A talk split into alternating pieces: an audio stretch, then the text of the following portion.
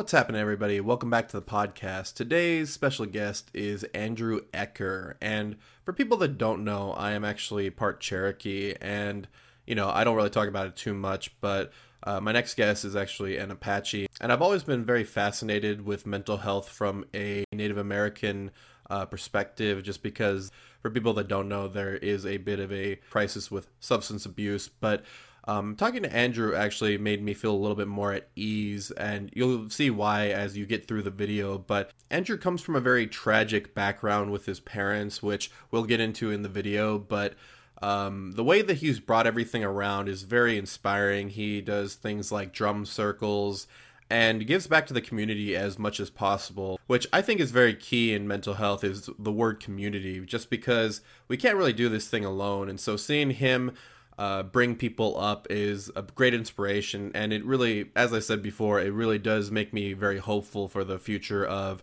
Native American mental health. You can check out Andrew on his Facebook pages, Drumming Sounds, and The Sacred Seven. Also, you can check out his YouTube channel, The Sacred Seven. Also, he has a website called thesacred7.com where you can check out his podcast, as well as buy a copy of his book and his workshop, The Sacred Seven. Also, he has a cool program where you can buy a signed copy of his book, The Sacred Seven, and one will be sent to a person that is incarcerated. This discussion with Andrew was very important to me just from his background with his parents and his background with substance abuse. Also, his background with going through the prison system, which was you know something that you know thank god i did not go through but there were a couple times where i very well could have so you know i really hope you enjoy this talk. Also there are a couple of cutouts in here. Um, i was having some internet problems at the time but they're all fixed now. But uh, you know hopefully you'll still enjoy this because andrew does have a lot of great advice for anybody out there and his story is absolutely amazing. So without further ado let's get straight into the video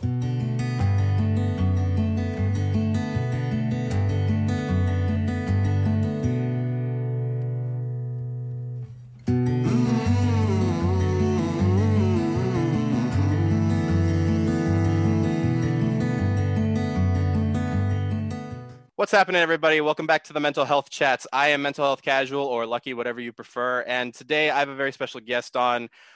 When I had first kind of read through his profile and, you know, being as socially anxious as I am, I don't know why I'm still as anxious as I am whenever I have people on, but um, it started kind of putting me at ease as I started reading a little bit more of his profile about what he's gone through. Um, and I think that's the great thing about having a mental health podcast because everybody is kind of like, you know, oh, you have anxiety. Like they're very, very welcoming to that uh, that whole space. And you know, we all come with our own trauma, our own traumatic backgrounds. And uh, yeah, Andrew, thank you so much for being on here. I really appreciate that. And could you kind of talk us through, you know, your your own mental health journey, maybe kind of where it started, and you know what what you've had to endure throughout these years? For sure. So I'd, I'd love to introduce myself here, you know, as uh, in the traditional way, as best as I can, because I'm still trying to decolonize my own mind. Uh, you know, and this is a journey for all of us, right? And then also in the contemporary so uh, language. Anyway, dogate Andrew Ecker Yinishe, Adona e Nishinigi e Inde Nishe, Irish Bashachin. Inde dashache German dashanali kote go e tashli e Portland Oregon inasha shama e Kathy Lindsay woye shaza e Dale Ecker wole. So I am Andrew Ecker, my mother Kathy Lindsay, my father Dale Ecker. My mother's mother, Elva Gallegos, Apache woman from New Mexico. My father's mother, Evelyn Beatty, Irish woman from Pennsylvania. My mother's father, Leroy Lindsay, uh, Apache man from Arkansas. My father's father, Wayne Ecker, German Algonquin from Pennsylvania. I have a daughter, Bailey, a son, Peyton, beautiful, beloved fiance, Monica. I was incarnated into this body in the land of the Multnomah, under beautiful Mount Hood, next to the Willamette River in Portland, Oregon although I reside here in the land of the Akimel O'odham in Phoenix, Arizona. So, what a great question, Lucky. You know, when did my mental health journey start? You know, some people are born with a silver spoon in their mouth. You know, they talk about, you know, this like idea of your parents kind of, you know, being born into into wealth. You know, is what they say. Well, if I was born with a spoon in my mouth, it would have to be a drug spoon. You know, a heroin spoon. In fact, both my parents died of drug related causes. Uh, mom from a cocaine overdose, my father from cirrhosis of liver caused by hepatitis C. Basically, he, you know, drank himself to death, but had a lot of substance abuse issues prior to that and really never got off heroin or methadone or anything like that. So, being a little boy, I was, you know, left at drug houses, left at parks, uh, used to shoplift. When you're involved in that kind of like really deep, dark substance abuse, there's like hustles that people have, you know, to maintain their ability to get high. And some people sell their bodies, you know, some people sell drugs. Uh, some people do violent crime, you know, like breaking and entering and carjacking and all this stuff. And my parents chose to shoplift. So that's what they did to really supply their their habits. And this was professional shoplifting.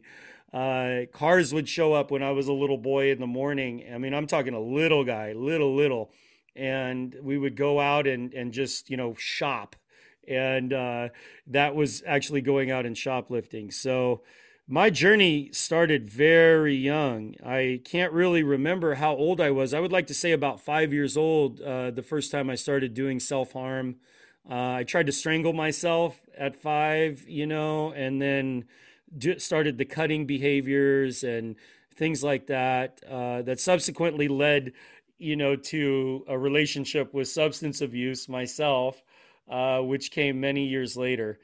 So yeah, um, mental health has been something that I feel very passionate about.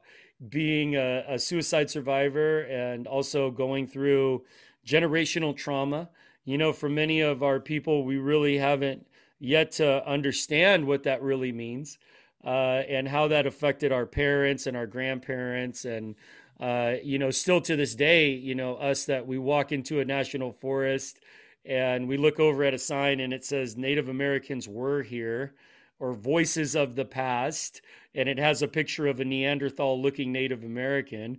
You know, all these things affect our mental health, right? Just growing up as a kid, understanding that the nation that you're in at one point tried to genocide your ancestors and has never really acknowledged that. Um, there's a lot of things that we we have to learn to navigate, you know. And as an indigenous person, you know, sitting with an indigenous person, it's like, do we feel things in a different way than some people? I don't know exactly what other people feel, but I know that we feel a lot of the connection that we have to the earth, and it manifests in all kinds of ways. Manifests in anxiety, depression, suicidal thoughts, behaviors, you know, all of these things. And, uh, you know, not to say that it's all negative because there is a lot of really positive things about being indigenous in this country and beautiful ceremony and beautiful connection to the earth and the planet and one another. And also, you know, if we make it to 35 as a man, in the United States. We have the lowest rates of suicide, the lowest rates of substance abuse. And many people don't talk about that, right? Because they're usually talking about, you know, when we're teenagers and in our 20s, we got the highest rates in, in, in the United States. So, yeah, man, it's it's challenging to say exactly the pinpoint of when I started having a relationship with mental health.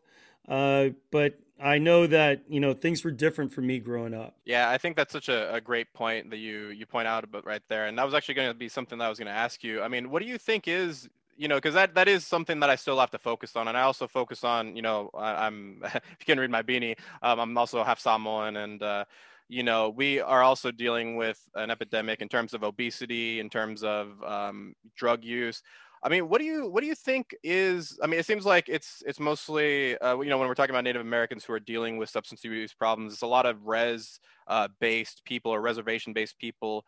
Um, what do you think is, is the cause of that? Do you think it um, it has to do with maybe them losing um, their roots or to their ancestry of some sort? Or I mean, what in your opinion, what do you think that is? You know, in my case, it was just like I said, it was the generational trauma. It was really, you know, coming home from school one day, and I didn't grow up on the res, and I didn't have a great medicine man dad or anything like that, you know.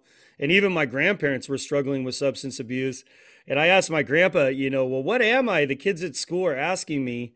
And he looked at me and, you know, he was like already drunk by the time I got home from school. And he was like, well, you're a renegade Apache you know, and I didn't know what that meant, but I knew what I was seeing on TV, you know, what it meant to be native, like this idea of being a savage and having to be tough and a thief and all these different, you know, images that I seen. And then in my household, right, the substance abuse, the mental health issues, that my family was struggling through in an era that was really detrimental.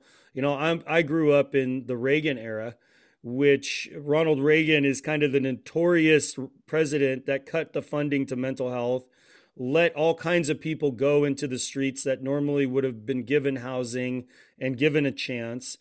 And, you know, that same era was the DARE program, which was drug abuse resistance and education, and Just Say No, uh, which was this whole kind of propaganda machine that was put out by the United States government. You know, one of the things that I went through as a kid was the the government was getting children to turn in their parents for smoking, you know, weed and uh, you know, for cannabis use and my mom, she was scared because I mean, literally, my job was to clean the stems and the seeds out of the the pot. You know, back when pot had stems and seeds, and uh, you know, I'm I'm like, this is my job as a kid. So when the Dare program, you know, she had just drilled it into my head. You know, you can't say anything, and they're probably going to ask you. So they came into my school. My heart is beating out of my chest. My my hands are sweaty. I'm thinking to myself, you know man, what am I going to do? They're going to take me into the, you know, the back room and interrogate me. I literally was so scared, lucky that I went to the bathroom on myself. You know, I'm an elementary school kid and it's like I get like there's a part of me that feels the the empathy for this little boy that's really just trying to figure things out. And the police, you know, these are armed police officers. They didn't like said take me into a, a dark room and interrogate me, but they said something to me that was detrimental to my overall mental health and that was if you have one drug addict parent, you're 50% more likely to become a drug addict. And that whole idea of this eugenic you know this idea that i'm genetically flawed you know this is the basis of white supremacy. And this is what has been going on systematically throughout indigenous communities around the world. Um, and it's subtle you know? These ideas of, of white supremacy sometimes have even infiltrated our communities in a way that we haven't fully embraced understanding. Um, you know, I, I remember going to the Polynesian Cultural Center in, in Hawaii and being there and meeting this uh, man from Samoa. And he was like a little like He-Man doll, you know, he was like all ripped and everything. And he was climbing these coconut trees and he, and he was coming down with these coconuts and peeling them barehanded, you know, basically. And it was amazing. It was like a demonstration of strength and also cultural understanding and a lot of really cool stuff. Uh, yet I kind of got him to the sides, you know, and I started talking to him and he was he was he had brought up the same conversation that you did about diabetes, about, you know, mental health, about depression and addiction and he said that this isn't our way, you know he said that an average life in Samoa, just his grandparents, was 100, 125 years. And in our tradition, you know, from like one of my elders, my uncle Ted Begay, you know, he says, you know, the first part of the sweat lodge is 25 years. The second part is 50 years. The third part is 75. And the fourth part is 100. And that's an average life. Lucky is 100 years, you know? And we've gotten to this misconception in our idea that the contemporary medicine is what has longevity of life. And that may be true for the European story, but for our story, it's actually the exact opposite. You know, this way of life has has taken our quality of life away in a lot of ways. And actually the longevity of our existence has gone down. So we need to be aware of how we can get back to that more natural uh, idea of life and also understand that we're living in a toxic environment. So, what can we proactively do to combat that and try to do our best to, of course, stay healthy, eat foods that are rich in nu- nutrients, you know, get away from the fast food, man, you know, like little simple things like that. Like, I, you know, for years of my life, I would get these hard boil kind of pimples on my face, you know, you know, that one that won't pop, man, and you're like, right? You want to do surgery on it and everything.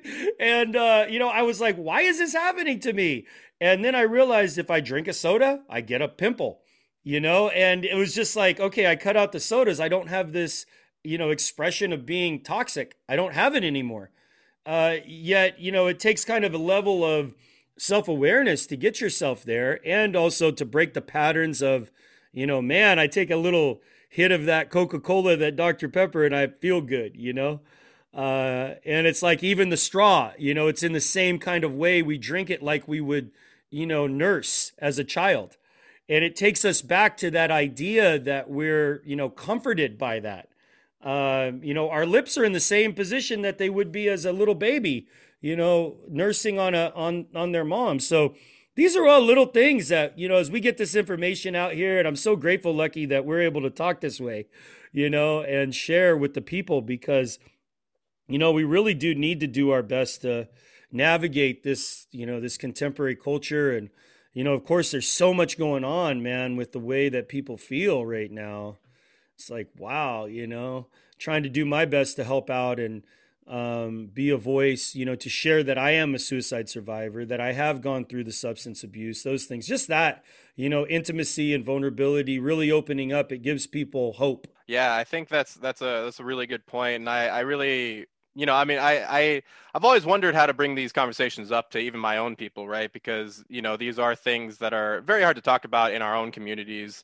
Um, and I'm always, you know, I, am just a little bit curious. You know, you know, obviously you seem so, uh, you seem very well put together today. You know, you have a family, all that kind of stuff. What was? Because I feel like uh, there's a common theme in a lot of these interviews that I do, where somebody has like a rock bottom moment where they either um, where they would either fall or you know they start to figure out who they are. I mean, did you have that rock bottom moment? I mean, and what was it for you? Yeah, you know, it was a series of really seeing my consciousness change my reality. And, you know, at first it was like, oh, if I focus on love, if I feel love, then it's like it's all over the place, you know. Uh, I turn on the radio and it's a love song. I turn on the television, it's a it's a love movie or something like that. I'm walking down the street, it's a billboard that says, you know, I love you or whatever. And it was just like, oh, it's expansive. And then, right, I started getting into places of this is as an, a teenager. I went through a really dark time as a, a young person.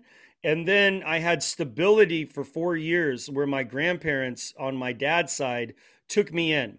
And I was bounced around from family member to family member for many years of my life. You know, aunties, uncles, grandparents. I mean, everybody basically had a little hand in raising me because my mom was on drugs, dad was on drugs. So for this four years, I grounded in. Well, as it got close to the end of my high school years, my grandparents started saying, you know, you're going to have to find a place to live because we're not going to take care of you anymore. Well, all of this home insecurity came forward, and I started getting really just um, overwhelmed uh, with that idea. I was so afraid of, you know, and it sounds like, you know, hey, man up or whatever, but I was scared. And I ended up moving in with an aunt who had substance abuse issues, and I just went downhill really fast from there. I actually, my, uh, my baby's mom at the time was my high school sweetheart and she was pregnant. I was feeling the stress and the pressure of that. I tried to go into the military at that point because I had a grandfather that was in the military, but he was abusive to me. And it just brought this whole kind of concept into my mind that the military was going to make that in me. And I just, it, it turned out to be no good for me. But subsequently, the neighborhood drug dealer kind of gave me that pat on the back. Started experimenting with harder drugs now. You know, I had done like lines and stuff like that but this is where I started to get into meth and started to get into smoking cocaine and you know doing some really uh, intense behaviors. Next thing I know, the same like energy that's inside of me that's causing the radio to play the love song that's in my mind is now causing the radio to play the suicidal song that's in my mind. You know, the television is literally, I'll walk into the room and I'll think to myself, I just don't want to live anymore. The TV, the person on the television looks over at me and says, You should die. You know, and it's like a, a, a program, maybe it's like a, you know, a television program, but I'm hearing this inside of my mind that it's talking directly to me.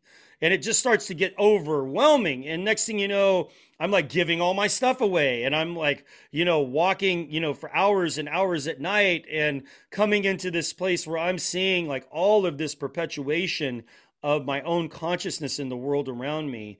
And it's a deep, dark rabbit hole, you know, of like to the point where I start to believe that I'm God. I start to believe that I'm the Messiah, you know, and that I've come to save everyone, but yet I can't pay my own rent, you know? I can't keep a job, but I have the answers to the universe. And these these types of behaviors were like a uh, a transitional moment in my life where I was coming into what people would call a psychosis.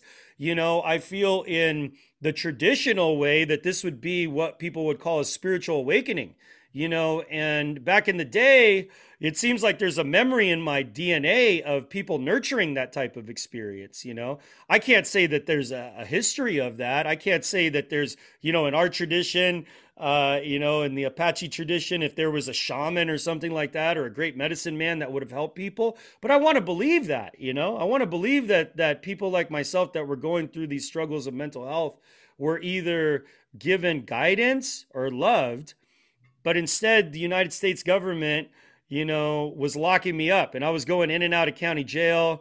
I would go in for a little bit, and then the uh, the feelings of despair, the feelings of suicide, would lead me right back to substance abuse. Because now I'm trying to navigate right these these ideas of my consciousness outside of myself in the television, in the radio, on the billboards, all over, and even people, you know, are coming into my field and they're saying things to me that I'm thinking that they know what I'm thinking about what they're saying, but it's actually a totally different conversation. And this is just perpetuating this whole like deep kind of state of darkness. So, you know, I got blessed really because I can tell you that uh, living in that space, many people don't make it out of that you know, they end up saying something to the wrong person, getting killed. They end up, you know, walking out in front of a car and trying to stop it. They jump off a building thinking they can fly. I mean, there's all kinds of things that happen. You know, our level of suicide rates are is one thing, but if you count the accidents that were intentionally done on people, who knows what those numbers are? So I was, um, you know, at this point, really getting into heavy psychedelics, and I was selling LSD and mushrooms and I was managing my own kind of expansive, what I call expansive consciousness, or you could call it psychosis, whatever you want to call it, with these substances. And I got really heavy into the rave scene, the underground uh, party scene. And also, I'm a drummer. So, you know, and I, I didn't grow up with traditional like Native American drumming or powwow or anything like that. I play like bingy drumming, you know, like like uh, you know West African and Latin and Middle Eastern and just drum circles. I love that. So uh, yeah, I was a part of that whole cultural scene. You know, like that was a culture for me, still is. Like to be honest with you, like a lot of people look at it and they think, oh, these are all hippies with dreadlocks and everything. But that was the safest place that I ever encountered the drum. You know, and I got caught up in this whole scene and it really uh, was something beautiful for me, but it also led me to, you know, federal prison. Uh, and while I was in federal prison, I got access to a 500 hour drug rehabilitation program, Lucky. And that was like, you know, it was beautiful for me because that was the safest I ever felt, man. You know, was doing three and a half years in federal prison. Like, this sounds really contradictory to what we see on television, right? That prison is a safe place. But again, you know, back to that feeling of home insecurity that I had as a kid, you know, when they told me that I had three and a half years, that I didn't have to worry about paying rent. I didn't have to worry about feeding myself. I didn't have to worry about a job or putting on a, you know, a job application that I was a felon or medicating myself trying to find, you know, substances to help my mentality. All of these things, man, it was a relief. And that was the first time I read a book. You know, from cover to cover was while I was in there and I started, you know, really seeking spirituality. I got a book called We're All Doing Time by the Prison Ashram Society, and it talked about meditation and yoga and, you know, all of these great ideas of spirituality. I started praying, I started fasting, started reading the, excuse me, started reading the Bible and really got into Christianity. So if I was to say that my darkest point, you know, in my journey with mental health, it would definitely have to be walking into the room and having the television tell me that I should kill myself. You know, these things of like the expanse of my consciousness were so intense. And I remember literally being like, I was, I had the remnants of this when I was in prison. And I would be in line, you know, trying to go to chow because you have to line up. And sometimes like 100 guys, 200 guys in this line. And as I was standing there, uh, the guys would be talking and I would start hearing them talking about me, you know, and they're just chatting it up. They're not talking about me, but I'm starting to internalize it that they're talking about me. And next thing you know, I start feeling uncomfortable. I start feeling like I need to run. and I would leave the line and go back to my room and just wait till everybody was done. And then I would go up for the last two or three guys.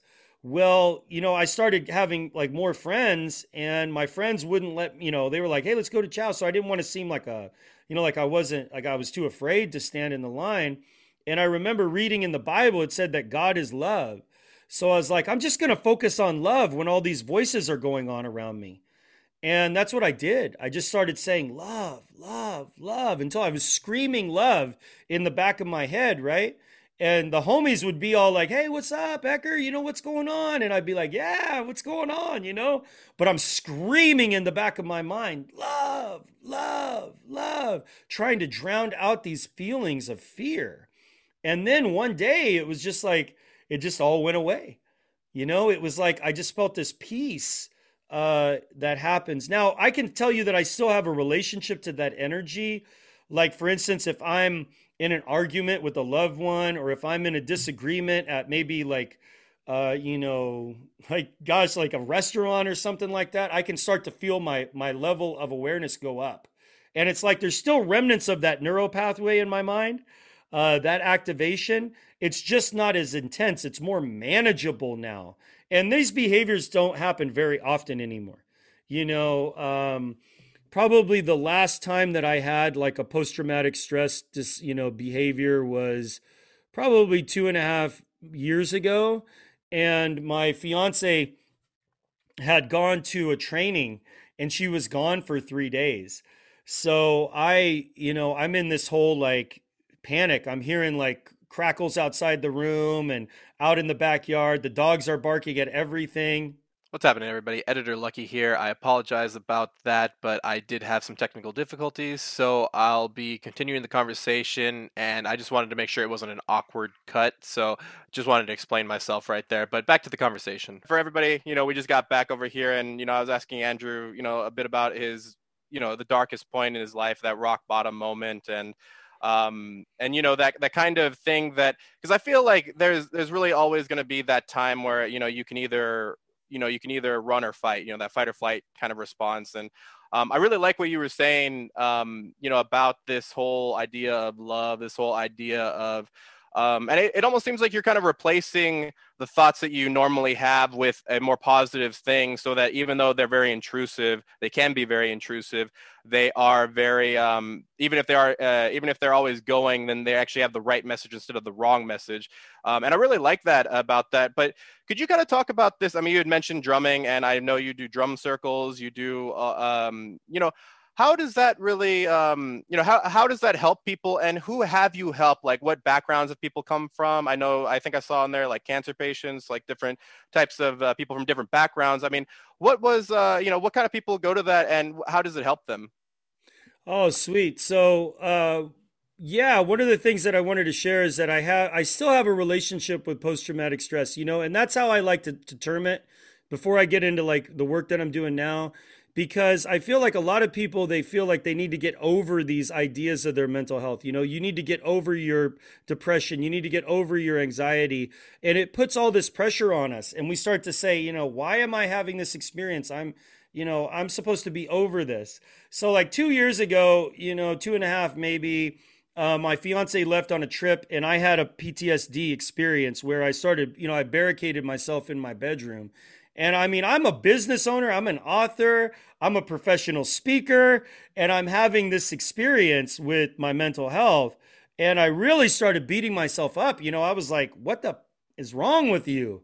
You know, you're supposed to be over this. And I told my fiance that, and she said, "Well, what did you do?" And I said, "Well, I put a, do- a, chair in front of the door. You know, I I put something in front of the door so if somebody came through, I would hear them." And she's like, "Is that all you needed?" To feel safe?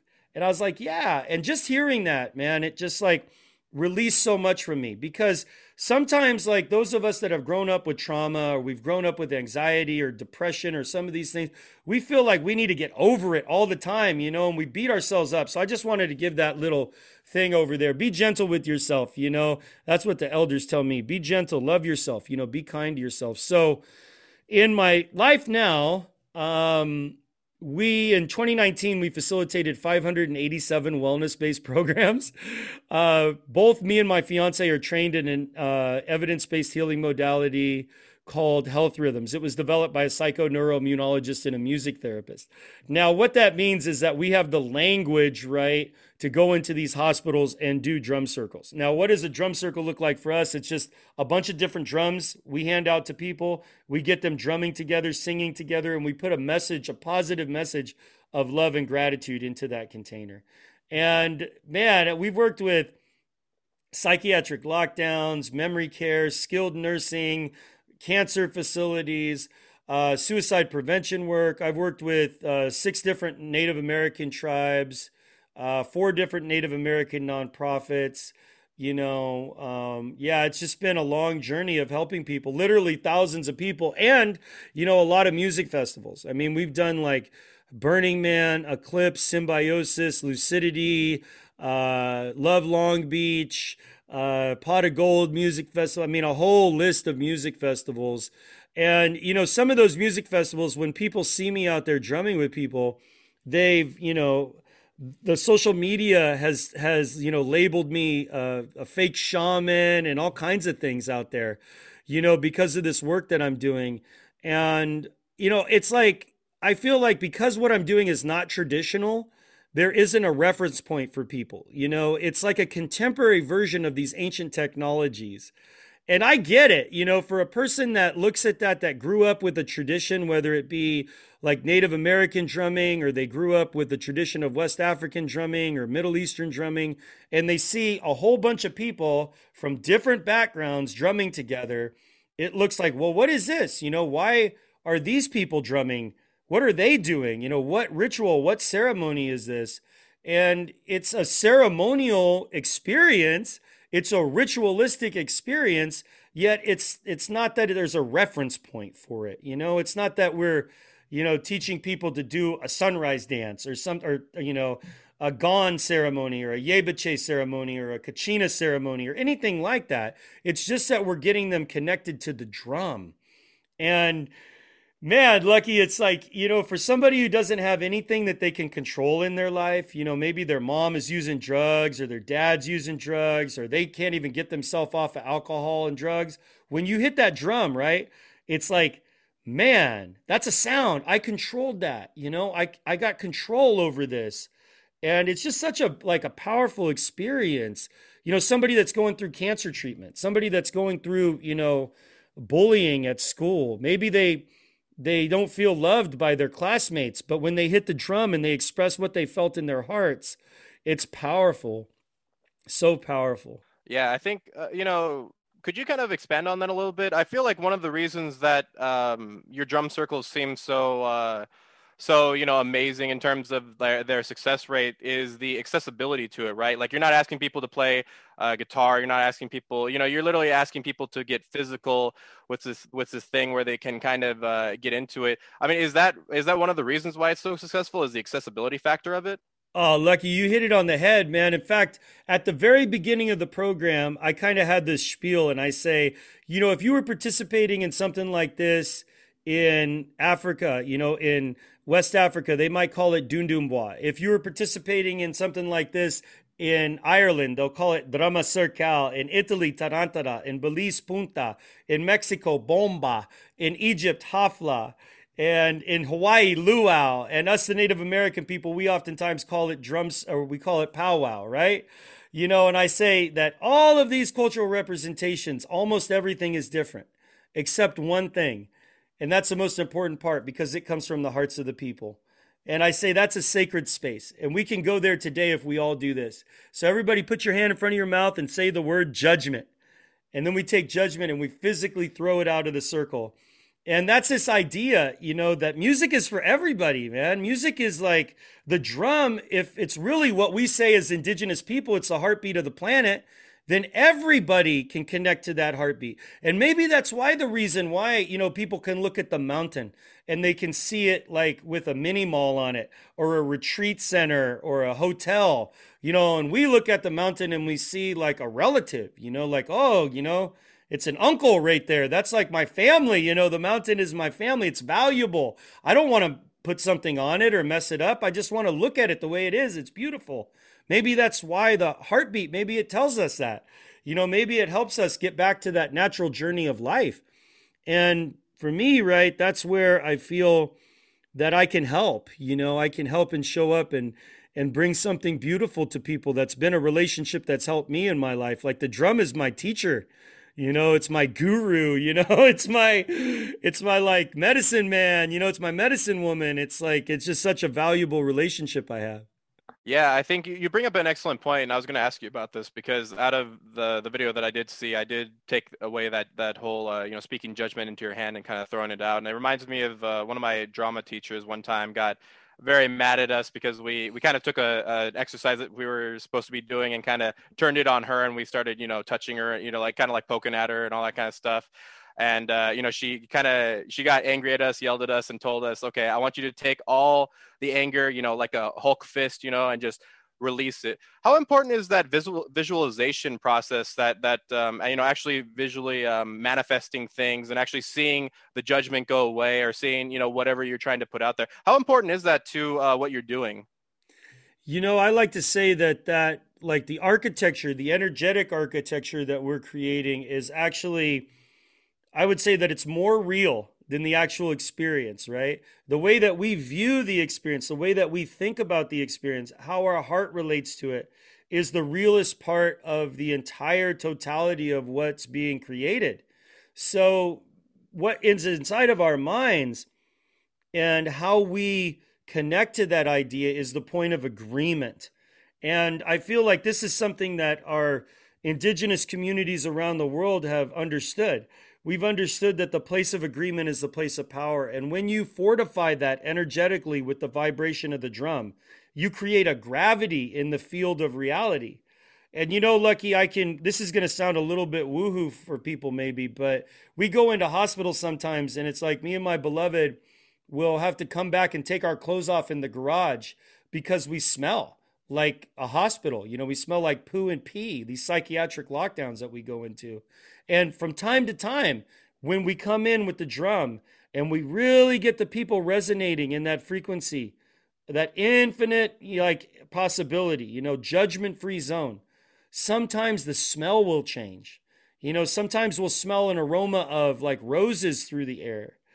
And I remember reading in the Bible, they said that Jesus was the rose of Sharon, and when he would walk through the lepers, people would smell the smell of roses you know and i i don't know if that's like if that experience i can reference it to this experience that i've had but i know that when you get people together loving each other you know and the nurses and the doctors are dancing in the middle of the drum circle and it's community it's not a hospital anymore you know it's not patients and this person has got mental illness and this person's got cancer and we're just people. You know, there's something magical, man, that happens that's like really spiritual. And I'm not talking about like some kind of like, you know, on your knees, like in the, you know, in a church kind of thing. I mean, I'm talking like real, like, I mean, you know, and that's also real. Let me put, let me take that out, back out of my language. You know, your church pew and all of that, that's real too. You know, I was there for many years of my life. Yet this idea of being with the people, man, being with like just people that are hurting, you know, some of these people in these hospitals, it's like we're the only people that that come to visit them. You know, this one dude named Pork Chop, uh, his name was James, but you know he goes by Pork Chop. He was a, a train jumper, and he fell asleep, you know, in front of a fire, and he woke up and his legs were burned, and they ended up taking his legs off. And I remember prior to the pandemic, right before we, you know, we went on lockdown, we did a drum circle, and he you know, walked us out. Well, didn't walk us out, but he rolled us out with his wheelchair. And he he looked up and he had tears in his eyes. And he told me and my my beloved, he was like, well, "You're the only reason why I'm alive." He's like, "I don't want to be here anymore." It's like, but I really look forward to the drum circle and thank you for coming. You know, and I'm like, man, I get emotional. You know, just sharing that story because there's just so many of those. You know, one time I was in this hospital, and this is like multiple doors you got to go through. You know, locked doors with keypad codes and stuff like that. And I come in and I sit down and I put the drum there and it's a women's room. It's all women in there. And this woman comes over and she like, you know, I start playing a little bit. She sits like really close to me. She like pulls her chair over to sit like almost like in my lap. And the activity coordinator comes over and she whispers in my ear and she's like, don't bother, you know, don't worry about her. She's a wanderer. That's what she tells me. I'm like, you know, I don't know what a wanderer is. Like, I'm assuming that means she wanders around the place. So I start playing. I just start singing like some old, like rock and roll songs, you know. I start singing some songs that I learned when I was out there growing hair, dreadlocks, and stuff like that, and some Bob Marley songs and everything. Next thing you know, this woman starts singing with me, right? And I'm like, wow, this is great. You know, we're having a good time. And I get up and, you know, right before I got up to kind of break up, there, you know, the activity coordinator, the person who hired me, had ran out of the room and got the head of nursing and the executive director. And they're now in the doorway watching me and this woman have this experience. And I'm like, you know, that's cool, you know, whatever. And I'm putting the drums away. And she comes up and she grabs me by the arms. And she's like, Andrew, you have no idea what just happened. I was like, yeah, we had a great time. And she goes, in seven years that I've worked here, that woman has never sat still for any activities. She has never sat still. We have never heard her say anything to anyone in seven years of being here. And I just think to myself, you know, how sad is that, man? You know, that this is like, like me, the son of two junkies, can come in here and show this woman a good life. And you guys, with your all your degrees and everything else, this woman can't even be human around you. She can't sing songs around you. She doesn't even feel safe to be around you, you know? Like this is this is what we're faced with in the institutions. You know, and they're doing their best, man. These nurses and doctors they're doing their best with the tools that they have. You know, they just don't have these these tools, these ancient tools that are woven into the fabric of our DNA. Man, that's why when you play the drum, it's like it restores that natural journey, you know, the journey of life. It restores the sacred circle. It brings us back to that place of connection. And it's sacred, man. It's holy. It's like the most miraculous thing that I've ever experienced in my life. And I mean, I've been to the altar a few times and confessed my sins, you know, but this is just so beautiful. It's just real. Yeah, I think I mean you bring up actually a good point, and if you could elaborate on this, because I feel like you know maybe one of the reasons why you are so successful with talking to these people that have gone through a lot is your own backstory, right? Because you have empathy towards somebody that maybe has um, given up on this life. That you have empathy towards people that have dealt with su- substance abuse, right?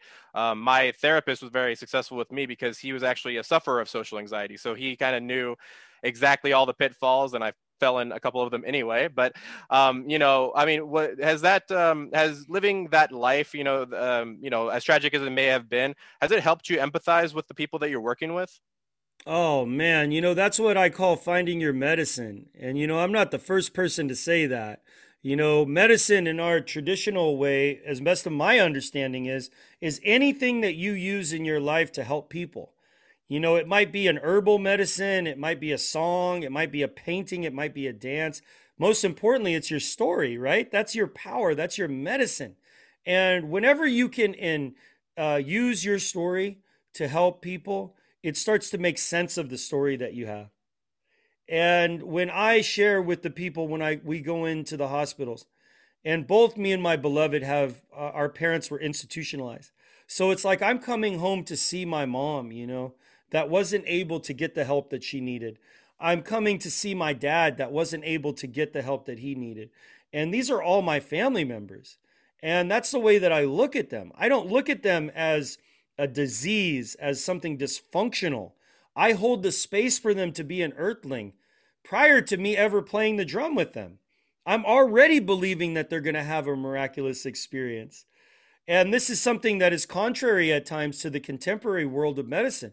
You know, Lucky, sometimes we'll bring the drums in and we'll set them down in front of the elders. This happens more often in memory care than any other place. You know, we work with dementia patients and Alzheimer's. We set the drum down and the nurses will come over and say, Well, she won't play. You know, and I'm like, Well, let's just keep the drum there in case. And I used to say 90% of the time, people, you know, that person will start drumming. And my fiance, she's been working with me for almost five years now. And she says, No, Andrew, it's 99% of the time that that person starts drumming. And that's because we both believe that that person is going to have a human experience. And the more that we do this quantum, you know, physics and the more that we get into the way that our heart resonates and you know some of the work of Dr. Joe Joe Dispenza and some of these amazing scientists that are judging you know the frequency that we put out the energy that we put out in our minds the way that this creates you know our reality it's so important yeah i mean i think that's a good point right it's almost it's uh it's almost like it's almost like an opposite effect, right? You know, the doctors are uh, expecting the worst case scenario, you're expecting the best case scenario, right? And I feel like to a certain degree that has to do a lot with the energy that you're putting out, right? Like I feel like we sometimes as human beings we kind we've gotten so advanced that sometimes we we uh, we forget how important it is to or how adapt pe- uh, adept people are at picking up on our auras and picking up on you know the the auras of a room the energy of a room and yeah, I think that's a really good point. I mean, one of the other things that I noticed in a lot of these, um, or at least the clips that I saw of your drum circles, was um, it seems like there's like a sense of community that these people are being brought together for something. Um, how important is community? I mean, in general, for mental health. Oh man, community is is so vital. When I was a kid, there used to be this, you know, they when they were doing all this propaganda around the DARE program and just say no and they were pumping the television and all of the, you know, this is your brain, this is your brain on drugs. You know, it's like a scrambled egg or fried egg. Well, one of the videos that they show was this mouse, right? And this mouse had this cage and in the cage there was a bottle of water and a bottle of cocaine water and the mouse would go over and drink the cocaine water until its heart exploded.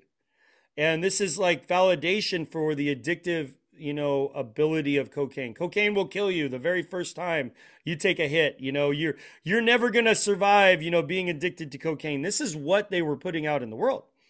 So, fast forward to some scientists that said, "Wow, I wonder what would happen if we gave the rat rat heaven to live in."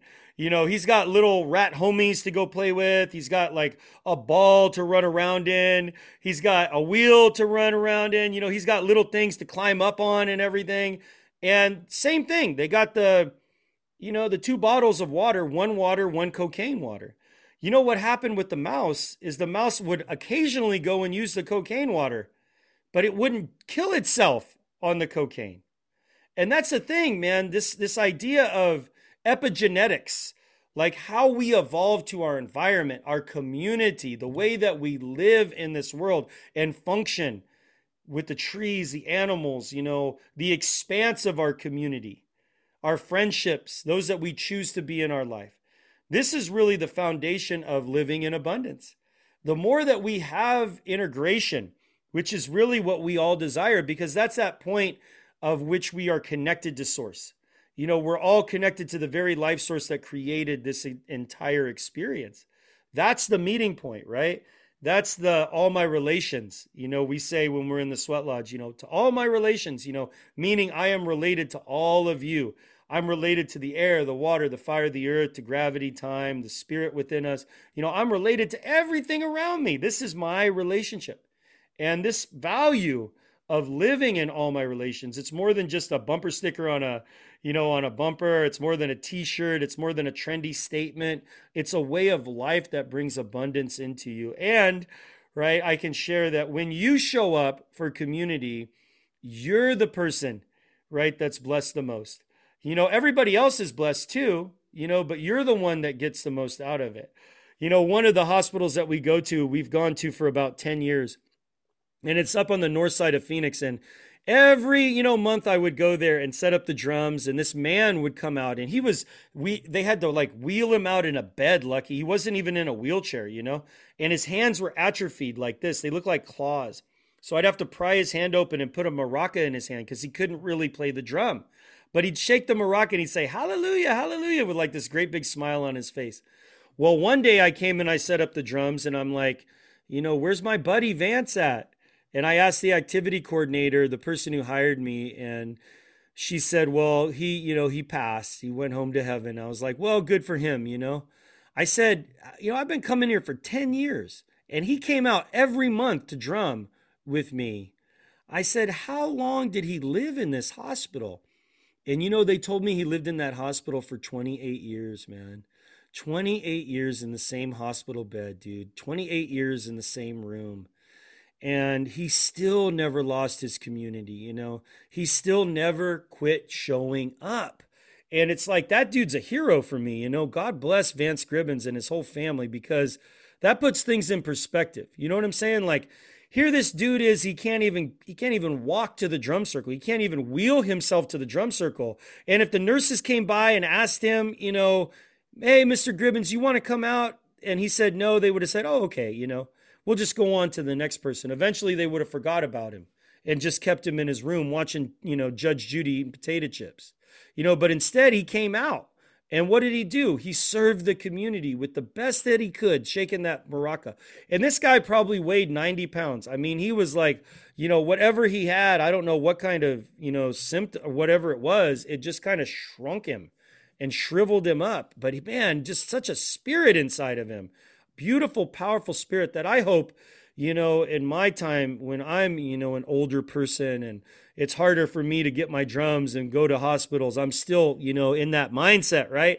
Community mindset. Yeah, I think that's such a great thing. You know, my my grandfather suffered from uh, dementia before he passed, and so, um, you know, well, that was actually one of the last things that he he lost was his strength. You know, I'm I'm about six three, maybe two eighty, uh, 280 pounds. And, uh, you know, when the nurses had trouble restraining him, I had to go in there restrain him. And then I had trouble restraining him because he was so strong. He was a tire worker. He was doing all this stuff. And so, but he was also a drummer as well. And, you know, he had this electronic drum set that he'd play with the headphones in so he didn't bother my grandma. And uh, yeah, it really does seem to, um, it really, you know, it really seems to be such a, a vital connection, especially if you grew up in that environment. If you, um, if you, that was like you know that that was kind of like an escape for him at that point. You know, he didn't have to remember anything; he just had to play, and I think that's such a great thing that I, I it seemed uh, you know you can correct me if I'm wrong here, but it seems like it brings everybody to the present in your drum circles, right? Because everybody's focused on a task at hand. They're focused on the physical, the physicality of what's going on.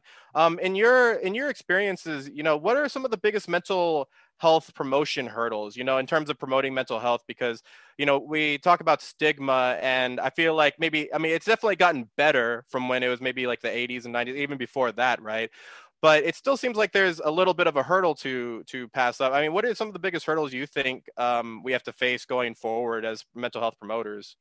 Yeah, I think it's just our practice, you know, as people that have come to a place of intimacy with our mental health, right? The more that we become a voice and the more that we give others permission to have a voice, the more that that kind of culture that we have will manifest.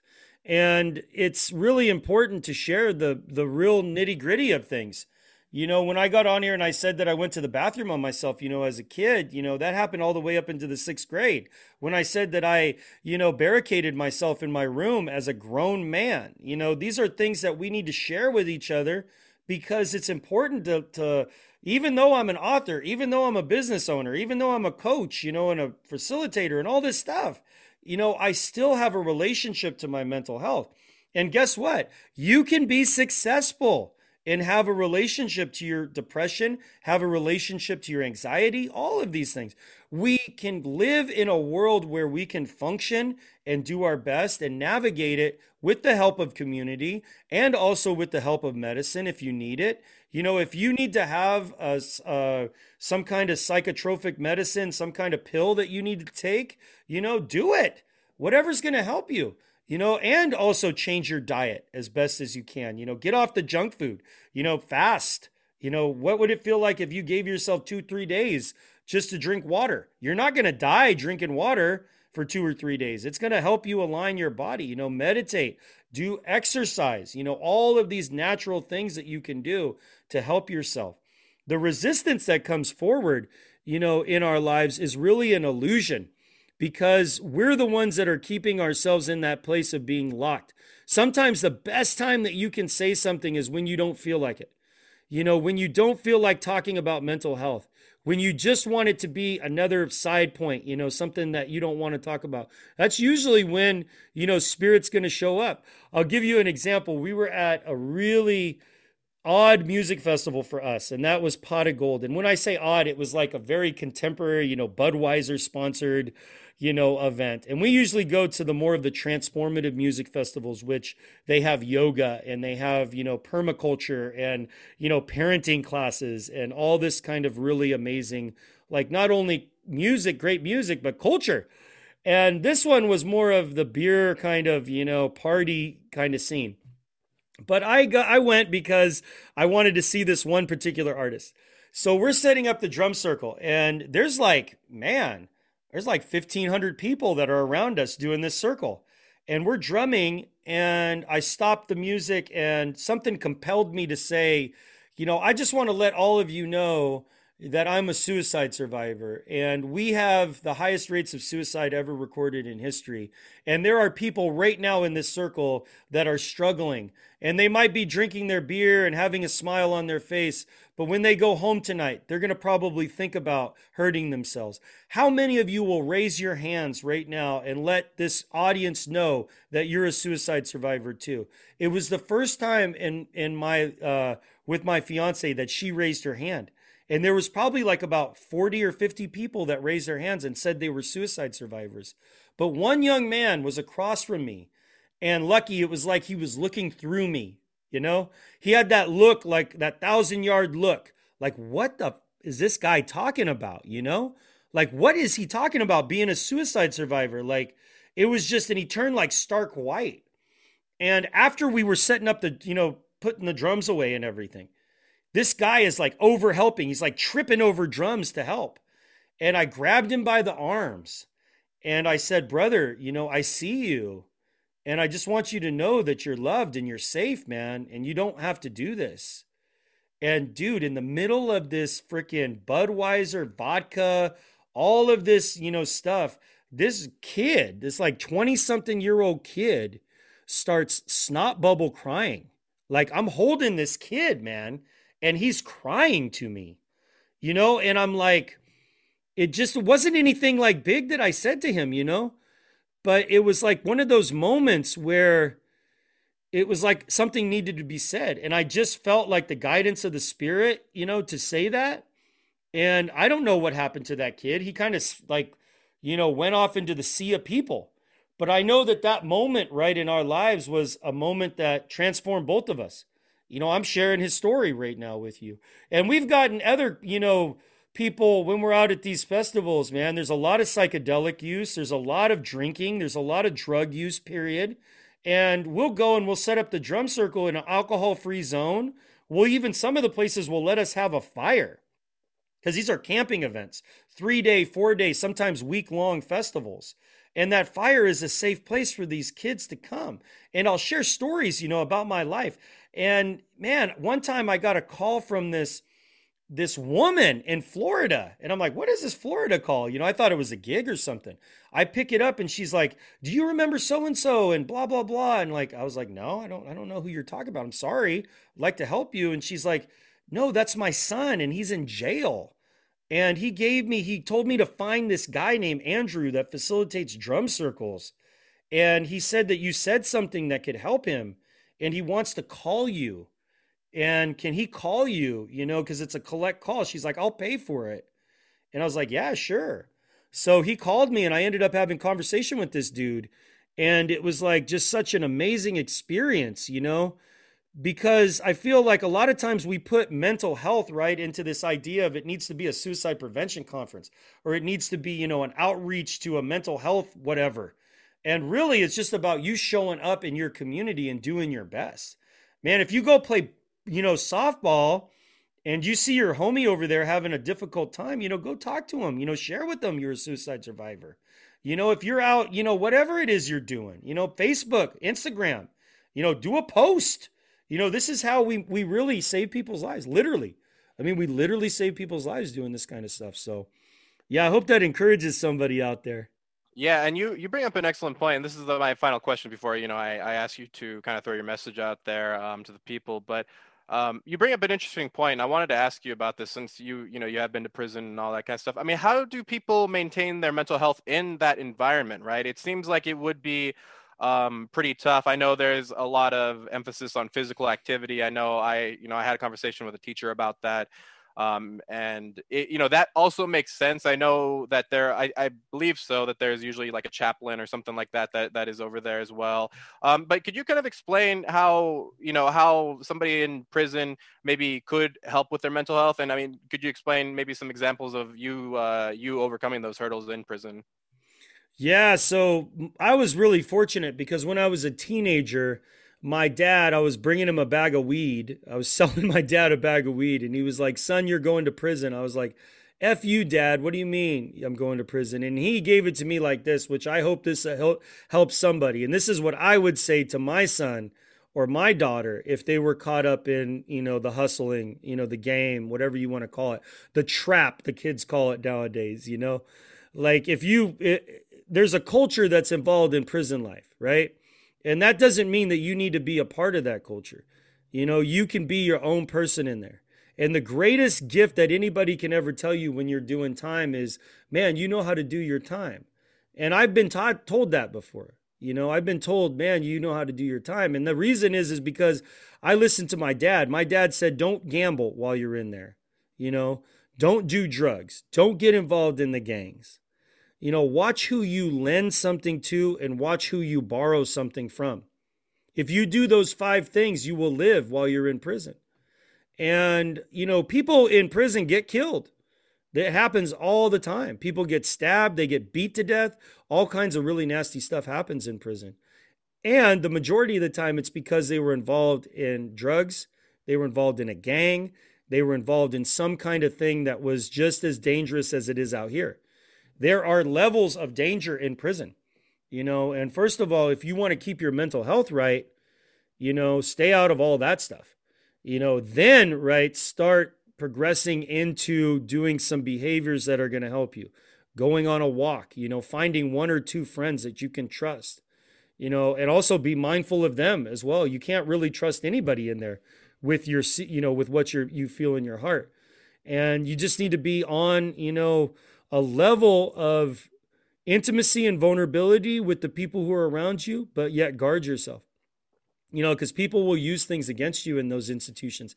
I mean, even something as simple as being on the phone and you're talking to your your your parent or you're talking to your loved one and you're like, "Man, I miss you," or you have a problem with your lady.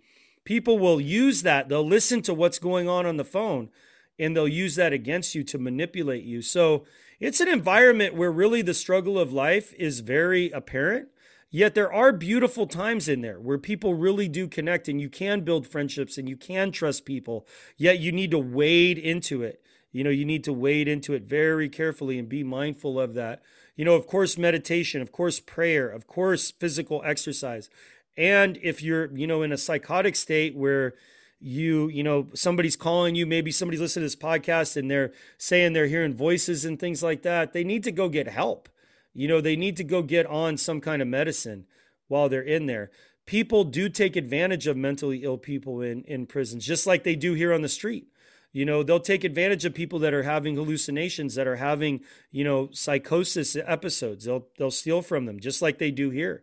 You know oftentimes in the institution though people will protect those people a lot more than they do on the street, which is kind of strange to think about. But there are a lot of internal kind of things that happen in institutional living that, you know, you wouldn't think would happen. Where somebody would say, like, oh, you know, I've kind of adopted this person, I'm to look out for him. Um, you know, that happens in there. It does. And relationships are built, good friendships are uh, happen, and, you know, people's lives are changed for the better. It doesn't happen as much as it should. You know, if we had, um, you know, fines in place for every time a jail sent somebody back and they came back, that's the jail's issue. You know, the jail has failed that person, the prison has failed that person. You know, I feel like we should be docking those prisons money. We should be docking them and we should be coming up with strategies that eliminate the amount of recidivism. Because, like, for me, if I would have settled with the comfortable feeling that I had in my heart that I experienced when I first went down, that feeling of, wow, I have a place to live. You know, I can read, I can focus on my, you know, working out. If that would have, and that's in the back of my head, you know, probably for about the first five, ten years, I thought about that from time to time, you know, like how comfortable I felt in there, how I could have done whatever amount of time. You know, does it get lonely? Does it get ugly? Yes, it does. And it actually felt good at some points while I was in there. You know, so I needed to reach out and want more for my life. I wanted to have sovereignty. I wanted to have freedom. I wanted to know a life that I haven't known and that my family hasn't known. And I wanted to be that beacon of hope for my daughter and set an example to my community. And that's what kept me out of those institutions. You know, a more important conversation is what do you do when you get out, you know? And that's you know where i really um, i went into volunteering. I started volunteering at the church. I started working with youth. I started talking to the same to in the same neighborhoods that i was using drugs that i was you know living that gangster life and doing all the things that i was doing. I went right back to those neighborhoods and started talking about positivity started talking about spirituality all of those things and that's really where we as a community can help the people that are coming out of institutions that have that good health, that have that strength in their body. You know, they're physically fit. Put them to work in the community, get them out there doing good stuff, and they will not go back. You know, I'm I'm living example of that. I'm the type of person that's supposed to go back with my parents, that's supposed to have genetic flaws and all this stuff. Nonsense, man. You know, I'm here to live my life and have a good life doing it.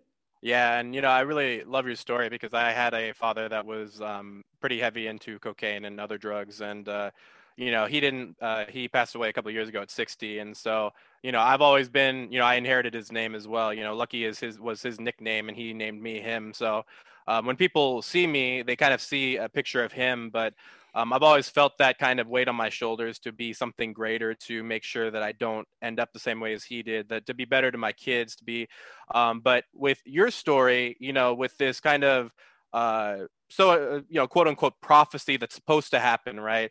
Um, i really love these stories when when destiny isn't always what somebody tells you it is right? It's really what you make out of it. So i really love your story andrew. And you know this is usually what i ask everybody you know what's your message out there to the people? Maybe somebody ha- may have come from the same similar background doing drugs you know maybe uh, drug dependent parents as well you know maybe somebody going through the prison system or that has gone through the prison system. I mean what's your message out there to people well, first of all, I would say that the, really the conversation for me is about self identity, emotional intelligence, and relational spirituality. And our ancestors had, you know, so many great systems that can help us today in our contemporary life. You know, the drum, dance, song, you know, these are things that we can really use today in a way that can help us and foster a greater relationship with living life also this powerful form of introduction that I shared at the beginning, you know, to be a child, to be a grandchild. We're taught in our contemporary culture, what are you going to be when you grow up?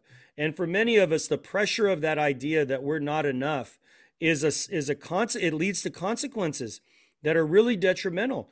We have yet to really teach our children who they are. You know, and the more that we can fortify the space that they are a child, that they are a grandchild, that they come from someplace, right? This is the wisdom of our ancestors, our Apache ancestors, you know, Inde people. The very first thing that was taught to children was how to introduce themselves, how to have a mom and a dad and a grandma and grandpa, and to be from a place. You know, this is important. You know, it fortifies the, the idea of self identity. So, if anybody's out there that would like to get a free copy of my book, you can go to thesacred7.com, get a copy of the book there. Also, if you purchase a signed copy of my book, I send one into the institution, into the prisons. Every copy that I sign with a personalized message to you, it gets sent to you, and then one goes into the Arizona Department of Corrections. If you have a loved one out there that is in prison and you want it sent directly to them, just send me a note and say, hey, you know what my my homie my dad my mom my grandma my grandpa somebody could benefit from this my husband wife could benefit from your story, brother, sister, cousin, you know, friend, whatever it is, I'll send it to them. I just need to clarify with the prison that they get Amazon. That's one thing that has to happen. And uh, yeah, I'm just out here to try to do my best, Lucky, you know, help as many people as possible. Like I like to say that I'm a, you know, a rainbow unicorn, man. You don't come across people like me very often that have lived through the shit that I've lived through to be the person that I am today. So, you know, give thanks. I couldn't do it by myself. You know, I have many great mentors and many great people in my life and also my relationship to the creator, you know. I called that I called that relationship Jesus for a lot of years. I call it the Holy Spirit. I call it Creator. You know, it doesn't matter to me. You can call it whatever, Allah, Buddha. You know, it's just that relationship, man, that's helped me. You know, having prayer in my life, having meditation, all these good things. So, hope that helps somebody. Yeah, and no, I, I think it definitely will. And once again, Andrew, I really appreciate you sharing your story on my platform. I really um, you know, I really appreciate it. I think it's uh, a different perspective coming from, you know, obviously I have, you know, I just mentioned that, you know, my father was drug dependent as well, but, um, you know, actually having somebody deal with the loss of their parents, both of their parents to that, because my mother is, is, is still very alive and kicking. Um, and, you know, seeing you come from that environment, seeing what you're doing today and seeing how you've also um, brought that full circle into helping people that are just like you that may um, and maybe that aren't aren't just like you that have dealt with cancer that have dealt with things that kind of life just gave them they you know it's it's just something that wasn't that couldn't be controlled and for you to give that control back to them is a very inspiring story so once again andrew i really appreciate you being on the mental health chats Thanks, man. I appreciate it. And let me know if I can ever come back on. This has been a lot of fun. And you're a great interviewer. Oh, you know, you. you brought out some really good questions. I appreciate that. Hey guys, thanks for watching Mental Health Casual. Don't forget to like, share, and subscribe for more videos.